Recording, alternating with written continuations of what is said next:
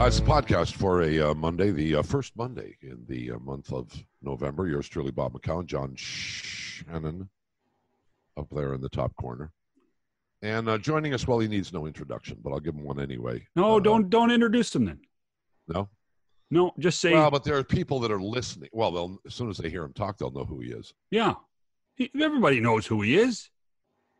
All right, but I was going to introduce him with by by talking about his his uh, his book that he scribbled. It doesn't come with crayons, does it? Your book?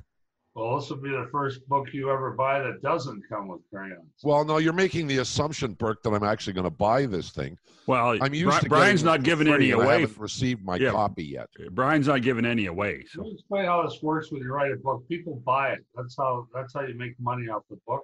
Yeah, that's other people. No, it's Don't not people. Other people buy it, and your friends you look after. Don't be afraid to go to Indigo or Chapters and buy it. Uh, it would be a, set a dangerous precedent, Brian. Very dangerous. oh, Uh, so I see you. Uh, you kind of stole um, the uh, the title of the book. It's called Burke's Law, and then a bunch of babble after that. You know that the one book that I penned was called McCown's Law. I just I actually happen to have a copy of it right here, so you can see. So, with what brilliance did you come up with the title? I'm curious. The difference between the two books is that mine is a bestseller, but Burke's Law was a television show in the '60s. Look, look at the bottom. National bestseller. They could put that on anything. Now, mine was in the Globe and Mail as a bestseller. Well, I got I hate to tell you, but so was mine. Now stop. Anyway, oh, it gr- you guys, please. Burke's listen. Law was a it was a TV show in the '60s. I vaguely remember it. Uh, about a, a lawyer's show, wasn't it? Uh, Yep. yeah, Who- lawyer, You don't even know, do you? Do you remember who the star was? No. Oh, do you, John? I, I actually I used to. His first name is Gene. That's all I remember. So Gene? Yep. Well, that's very insightful. Thank you for that. Well, Uh, you know, I had to get into this conversation somehow. So between you guys patting each other on the back about your national bestsellers, No, no, no, no, no. So, jeez. Yeah. did you like? This is your first book, right? So, did you like the process of of doing the book? Yeah, I mean Stephen Brunt wrote the book and he Right. he polished up. I mean, what would have been a, a terrible read. I think the stories are interesting. I mean, it's 30 years in the business on team side, league side. Uh, I wanted people to feel like they were in my office or on the draft floor, and I think Stephen accomplished that. Um, I think people. It's like I said in the in the the conclusion of the book—I want people to enjoy the book. I don't care if they have a different view of me when they're done, but I want them to enjoy the book. They're, it's kind of like a Forrest Gump book where a lot of the stuff that happened in my career, I was right there when it happened. McSorley Brashear, Bertuzzi Moore, you know, the CBA, so the collective bargaining s- agreement. So I think uh, I think people. I mean, the feedback's been excellent. People enjoy it. Good. John? The, the, the, the one, your the one, Bob, to answer your question, did I enjoy the process? Yeah, it makes you look back, makes you reflect on thi- would I have done things differently? Should I have done things differently? And the answer is yes. So I think it was useful. the, the, uh, by the way, the guy's name was Gene Barry, who was the star of Burke's Law. Um, the, the one thing um, that I think a lot of people forget, Brian, in your world was that you start, you really started in the hockey world as an agent. Um, and uh, you were, you were a precursor to a ton of people that started as agents and ended up becoming managers. And you were a little ahead of the curve on that. Yeah, you know what? In baseball, in particular, I think uh, like half a dozen guys have started in the agent business and, and been successful, and crossed over. Uh, on our side, I think the first guy, John, to be truthful, I think it was Dean Lombardi. He had worked for he had worked for Art Kaminsky, and then he made the jump with San Jose, right, or Minnesota, right before he I. had a bit of help. He had a bit of help from his father-in-law, though. Who's his father-in-law? Oh yeah, that's right. Yeah, Bob Pulford. Bob Pulford. yeah, that's Yeah. right. Yeah. Um, but no, I, I think the uh, Pete Pete Chiarelli worked in the agent business and then moved over. A, a bunch of guys did. I think it gives you a real solid background in how the industry works and who the people are. And like when I when I switched over to the team side, I knew everybody. There was no acclimation period. I knew every assistant GM, every GM, all the scouts, everybody. So there was no period to acclimatize to it at all. How would you categorize the relationship in, in a general sense between a front office NHL guy, a GM, or even assistant GM, and an agent? Is there a lot of dislike, distrust, animosity, or not? Yeah, there is. I, I think the the the GM, like Harry Sinden and I, Harry hated my guts because we fought on a couple of players, and, and I remember I was hunting with him, and as only Harry Sinden could say, he said, "You know, it took me a long time to like you, but I do." that was his as a compliment of sorts, I guess. Um, I think the one thing, if you go back to GMs who were active when I was an agent, like Lou Nanne, Cliff Fletcher, Bill Torrey, who's passed away, the guys that were active when I represented players, the one thing they liked about me was I was really hard on my players as far as playing hard, being professional, working hard. I was harder on my players than the team teams were actually. So if a guy had a bad game and he came out, I would just give it to him. Say you, you're gonna, you know. I remember Gates Orlando, a wonderful guy. I saw him one night play in Rochester in the American League, and he came out and he knew he had a bad game, and he said, "I know, I know." I said, "You might as well buy a McDonald's here in, in Rochester. You're gonna die here. You're gonna retire here. You're gonna die here. If that's all the better you can play, you are never gonna play in the NHL." And I think The- the, the hard- appreciated that I was hard on them like that. And, and part of the aspect of that was that you had to recruit players. You had to go and convince them, I think, that you could you had their best interests in mind. It was a little different than when you were a manager when you actually drafted players or traded for players, but you had to go and convince players that you had their best interests in mind. Yeah, and I, I didn't recruit John, but you're right. When so coaches would ask me, ninety percent of players I got, the, their college coach asked me to talk to him. So like I had never met Brett Hull when his mom called me, when Joanne Robinson called me. I never met Brett Hull. I never met uh, Tom Kurvers till Mike Sertich, who was the coach at Duluth, called me. But then I would go in and I'd make the pitch and say, here's how we do it. Budgets, you have to work hard. You have to dress a certain way, uh, and and you have to buy into a system where to save money. You only spend so much on a car, and so if a player came with me, he was buying into a lifestyle and a commitment that most agents didn't have. I don't think it would work today. I think guys would tell you to get lost. Um, let me just circle back very quickly to um, my point, if I had one, and that is, you know, making that move from being an agent into an NHL front office because of the potential animosity that that may have existed when you were an agent. What difficulties did that manifest once you moved to the other side, if any?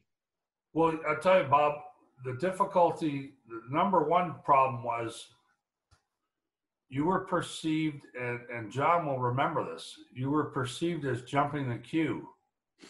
so these guys, all these former players that were trying to become assistant GMs and guy, teammates of guys. Yeah. So, like Harry Sinden was a great minor league player. He, he would have teammates that would want to come with him, and he's the GM of the Boston Bruins. And they'd be Harry. I played with you back in 1960. We were in uh, St. Paul together.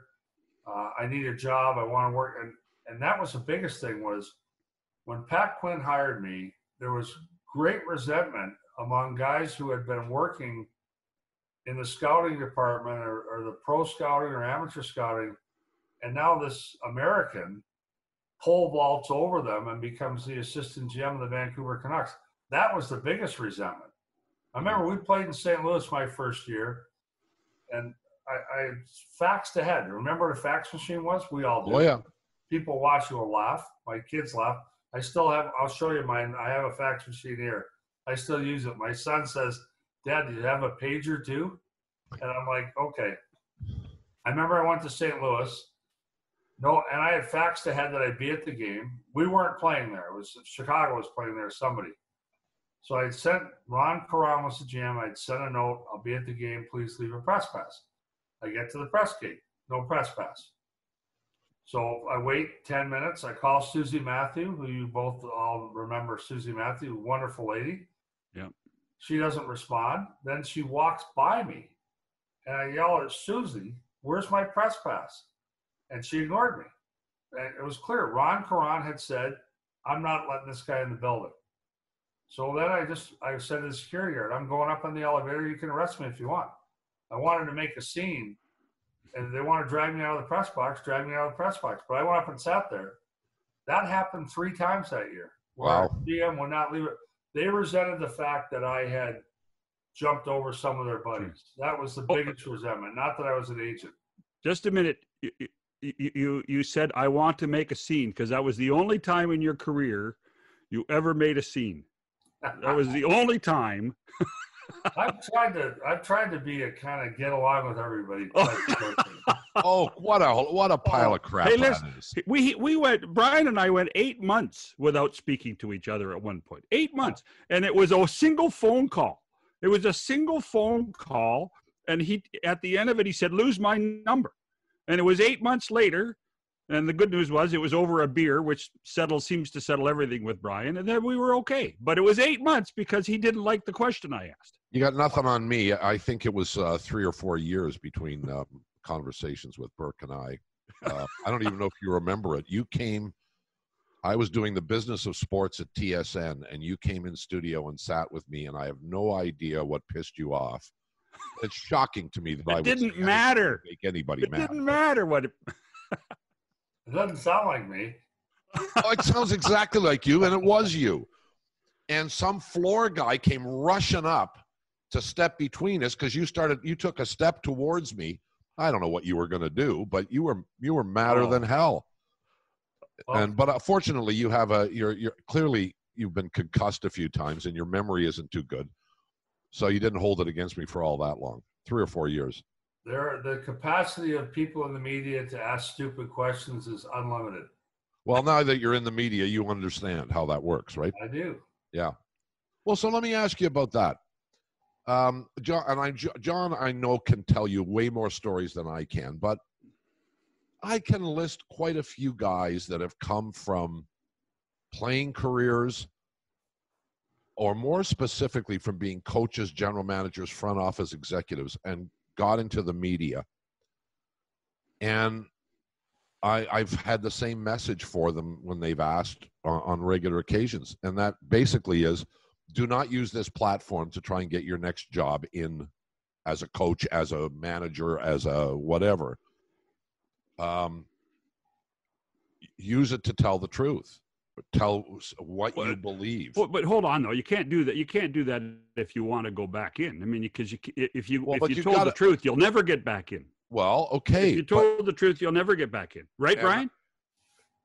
Yes. Well, maybe, but I don't. I you know, I've my opinion has always been if you get into this side of the business, you better give up the other side of the business. If you go back in, you know, a few guys do, um, fine, good for you. But it's going to inhibit the way you react on camera, on screen, on the air. Sure.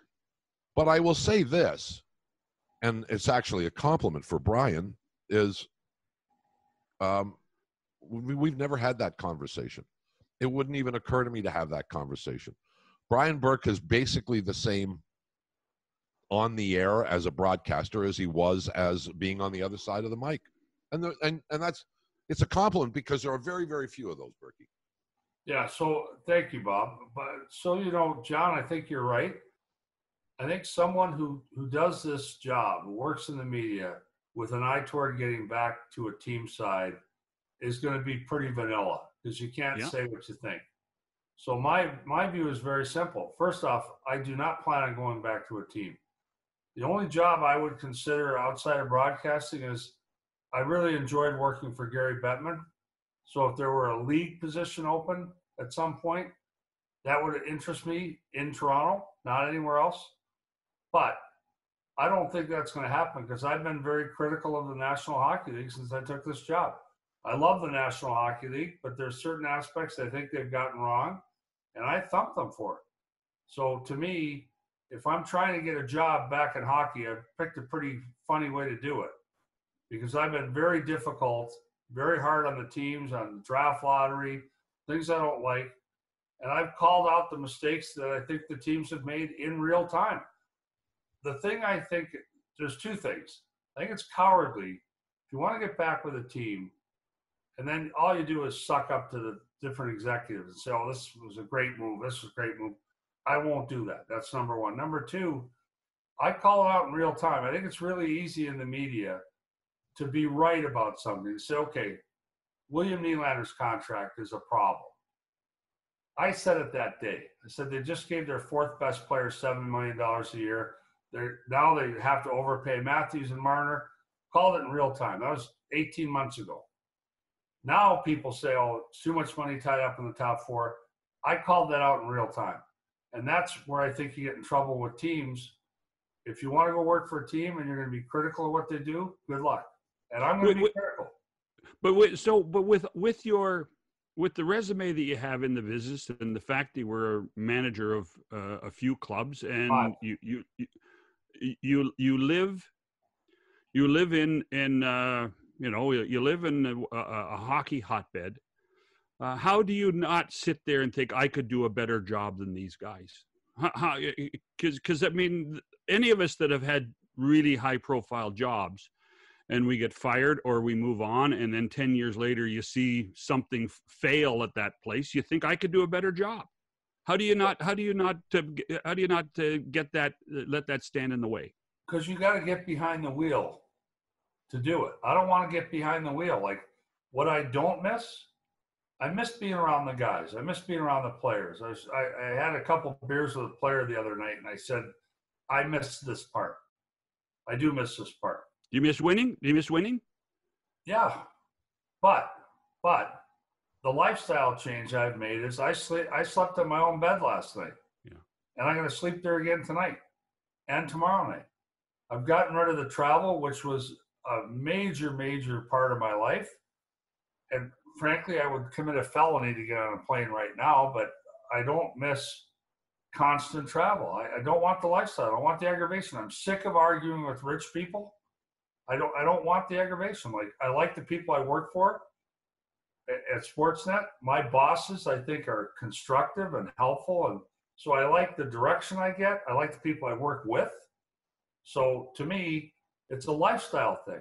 So yeah, do I think I could do it better? Yeah, of course I do with with lots of teams. But I think the key is if you want to be in broadcasting, there's two ways to do it, in my view. One is you make deals with people. Okay, I'll get information, but I'll leave you alone if you give me information. I, I don't make deals. I'm going to say what I think. If you don't mm. talk to me for six months, that's fine. But I'm going to give my unvarnished, honest opinion every time I'm asked. And that you make enemies that way.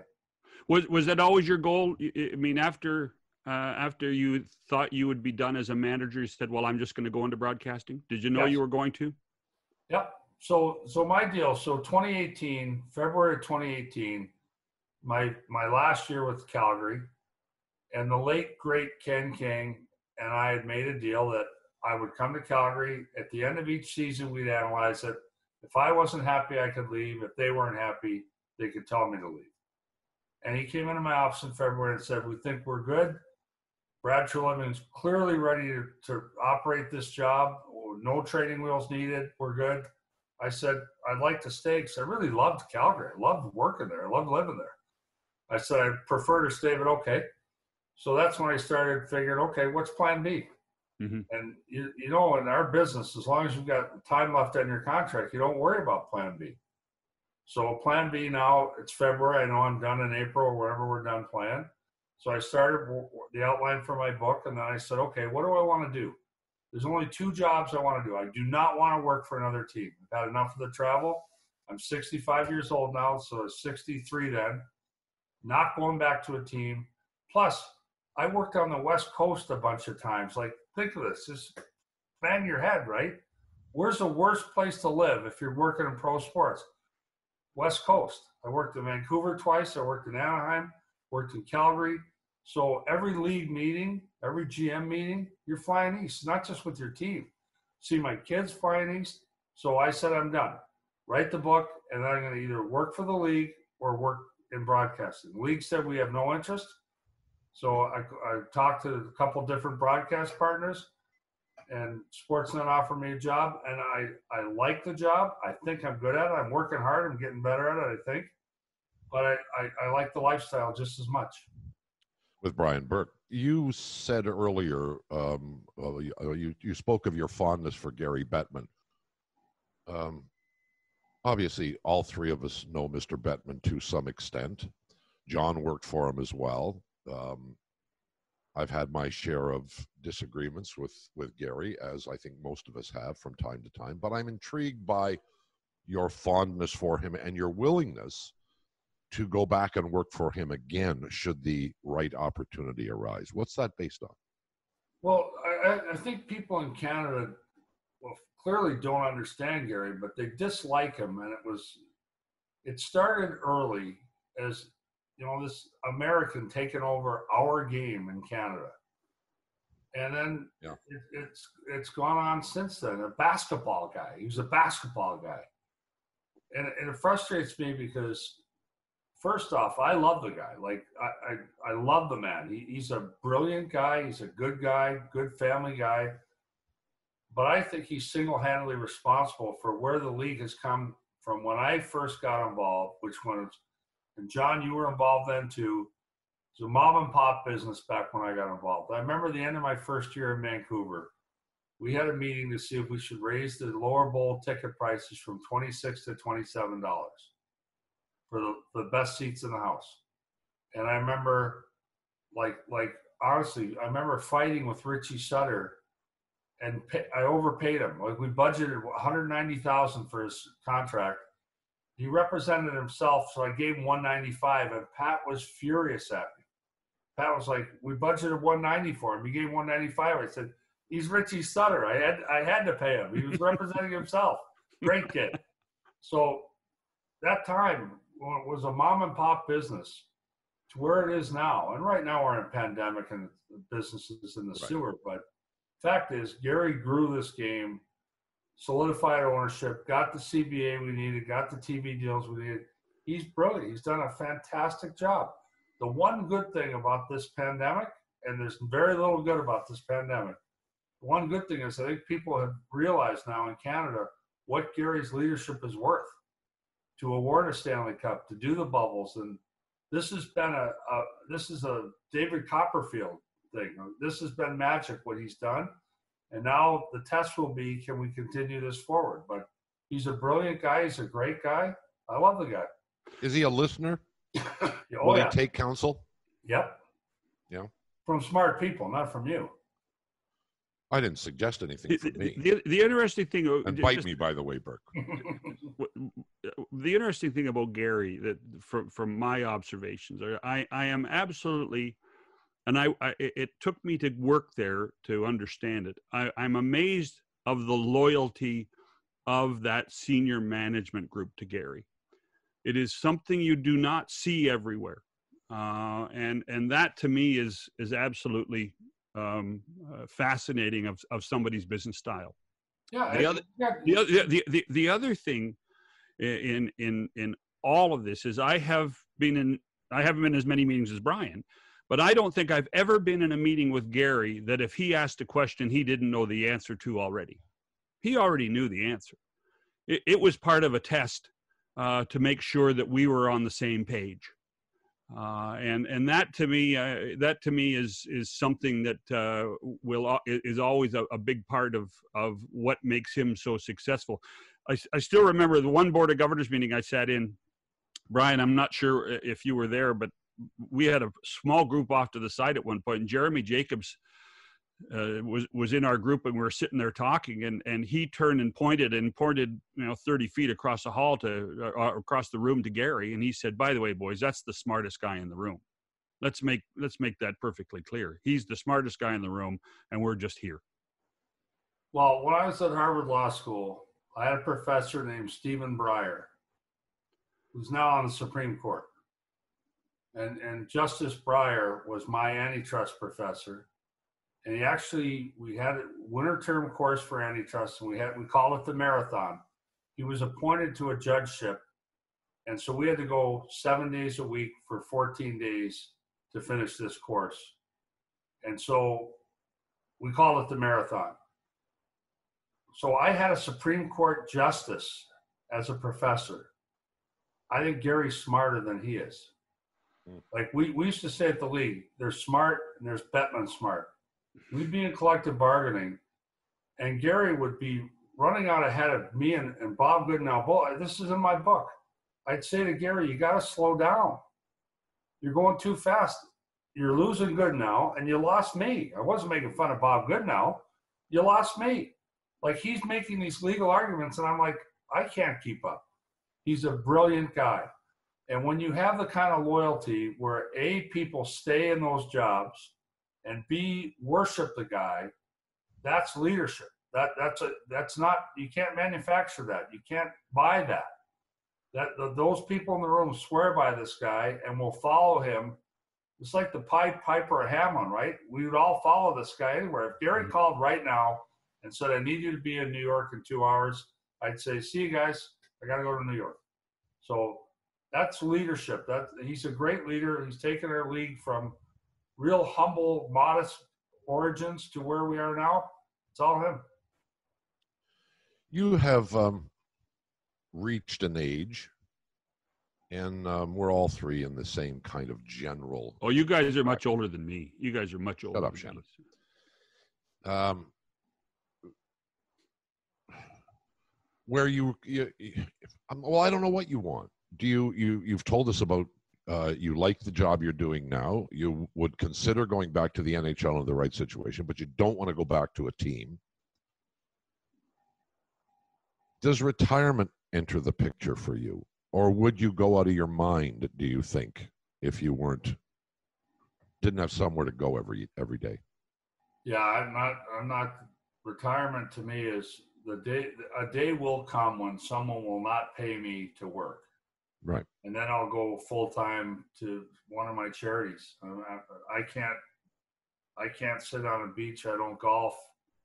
Inactivity has no appeal to me. So no, I can't fathom retirement. I remember when my dad retired, and he was so excited, and I was like, I can't imagine that.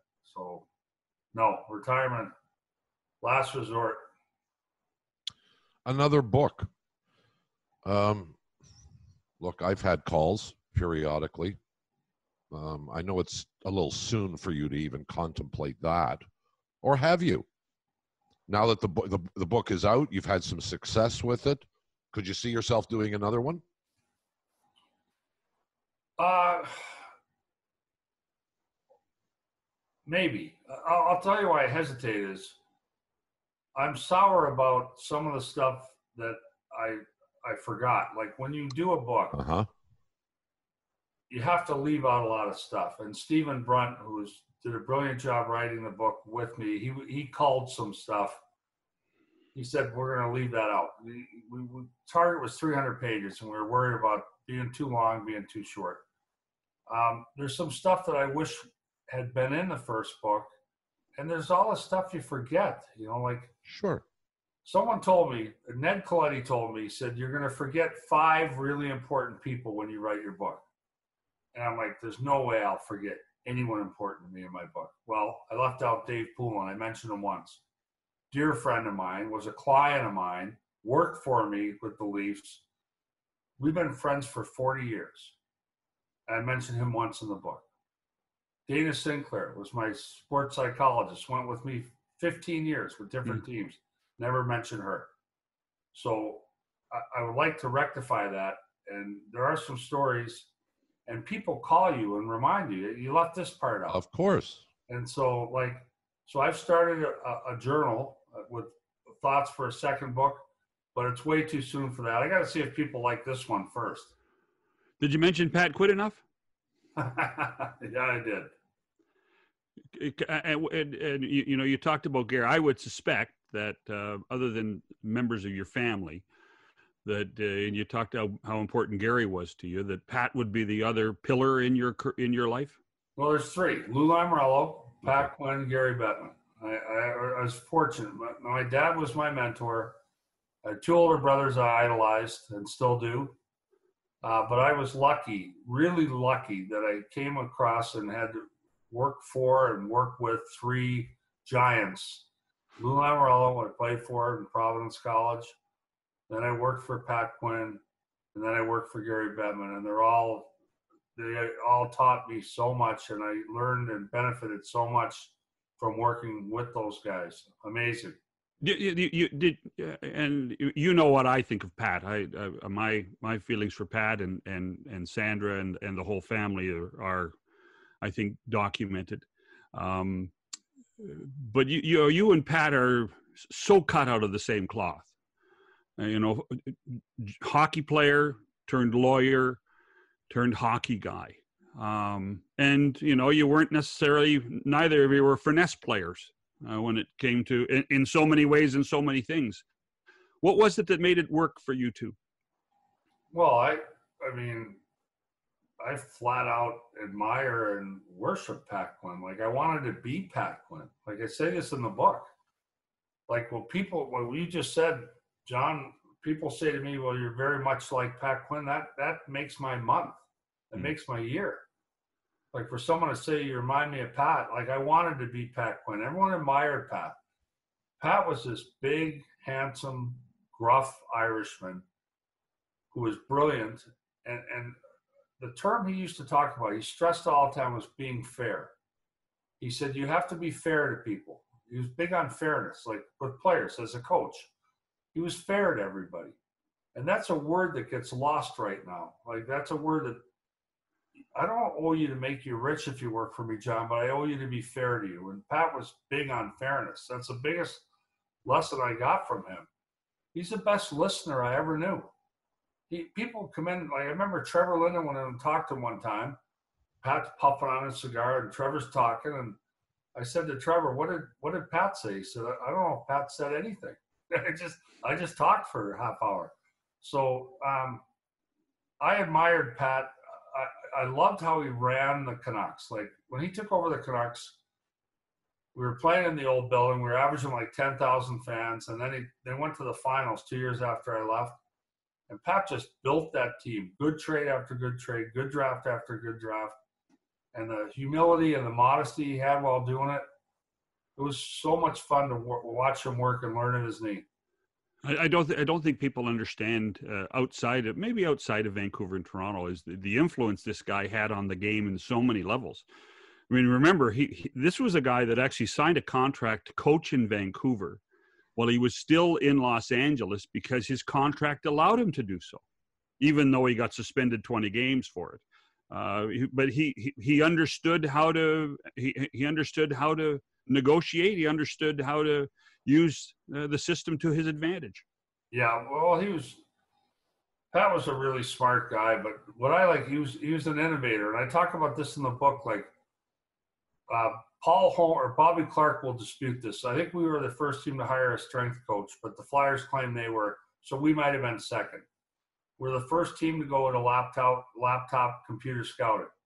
The old days, scouts filled out a, a written form and mailed it in, and then a secretary would enter it into the computer. We put scouts in the field with laptops. First team to do it. That was Pat. Um, sleep doctors. Like like I laughed when the Canucks talked about having sleep doctors. Pat had sleep doctors back in 1987. We got rid of hazing in 1987. Hazing continued in junior hockey for 20 years after that. At least we eliminated rookie hazing in 1987. Pat was so progressive.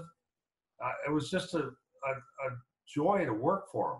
Five years, and it was like I feel like I got the benefit of 20. You know, the guys you mentioned, Lamoriello is um, an intriguing guy. Um, John and I had the great privilege of, I guess, being in the loop a little bit because he would talk to us on. No, no, we felt we were in the loop. Lou never said anything. No, of course he didn't, but at least he took the call and he was gracious enough to come on and and chat. And he doesn't do that with very many. and um, I don't know how that happened, but it did. Um, before we let you go here, and uh, to tell us a tell us a Lou story that maybe we haven't heard. We've heard That's a not few. not that's not in the book. yeah, something maybe that's not in the book. Um, so I, I had this is not in the book. I'll show you a side of Lou. So I, I dated the same girl in high school and university, and she dumped me Christmas my senior year. Shocking. Dumped me. And I remember, you know, you're you're a kid, right? You think you're in love, but there's this devastating event, right? Oh yeah. And so Lou calls me in. And I thought he's going to give me this. Say, you got to can't let it affect your hockey. You know, you got to. You're the captain of this team. You and Ronnie Wilson are captains. You you can't let it affect the team. And Lou called me and he said, you know what? He said these things are these things suck. These affairs of the heart are are difficult. He said, you you know just don't don't take it too hard. You'll be fine. Nothing about the team. Just a, a friend saying, hey it stinks getting dumped it stinks right and and you start to think this guy has a heart lou actually has compassion he, he is a good human being but i'll never forget that i thought this this coach is going to give me the pep talk Mhm. don't let it affect your play you know you, have a duty to this team he called me he said you know what these kind of things are just terrible it just sucks and i remember thinking what a good guy Well, 40 years later, how often do you talk to Lou? Not that often. We're not. We're not. Lou's not close to anybody. No. I, I love the guy. I owe him a ton. I really admire him, but we're, Lou is a family guy. You get a peek behind the curtain every once in a while, but we're not that close. Yeah. how, Uh, long, how long are you going to do this for, Brian? How long are you going to be a broadcaster? Hopefully, twenty more years. I like it. I, I like it. I don't want to retire. Here's the key for me: is one is I like the work. I'm still around hockey. I'm talking hockey. I got a text from two players while we're talking here. Just let's get together, have a beer, or whatever.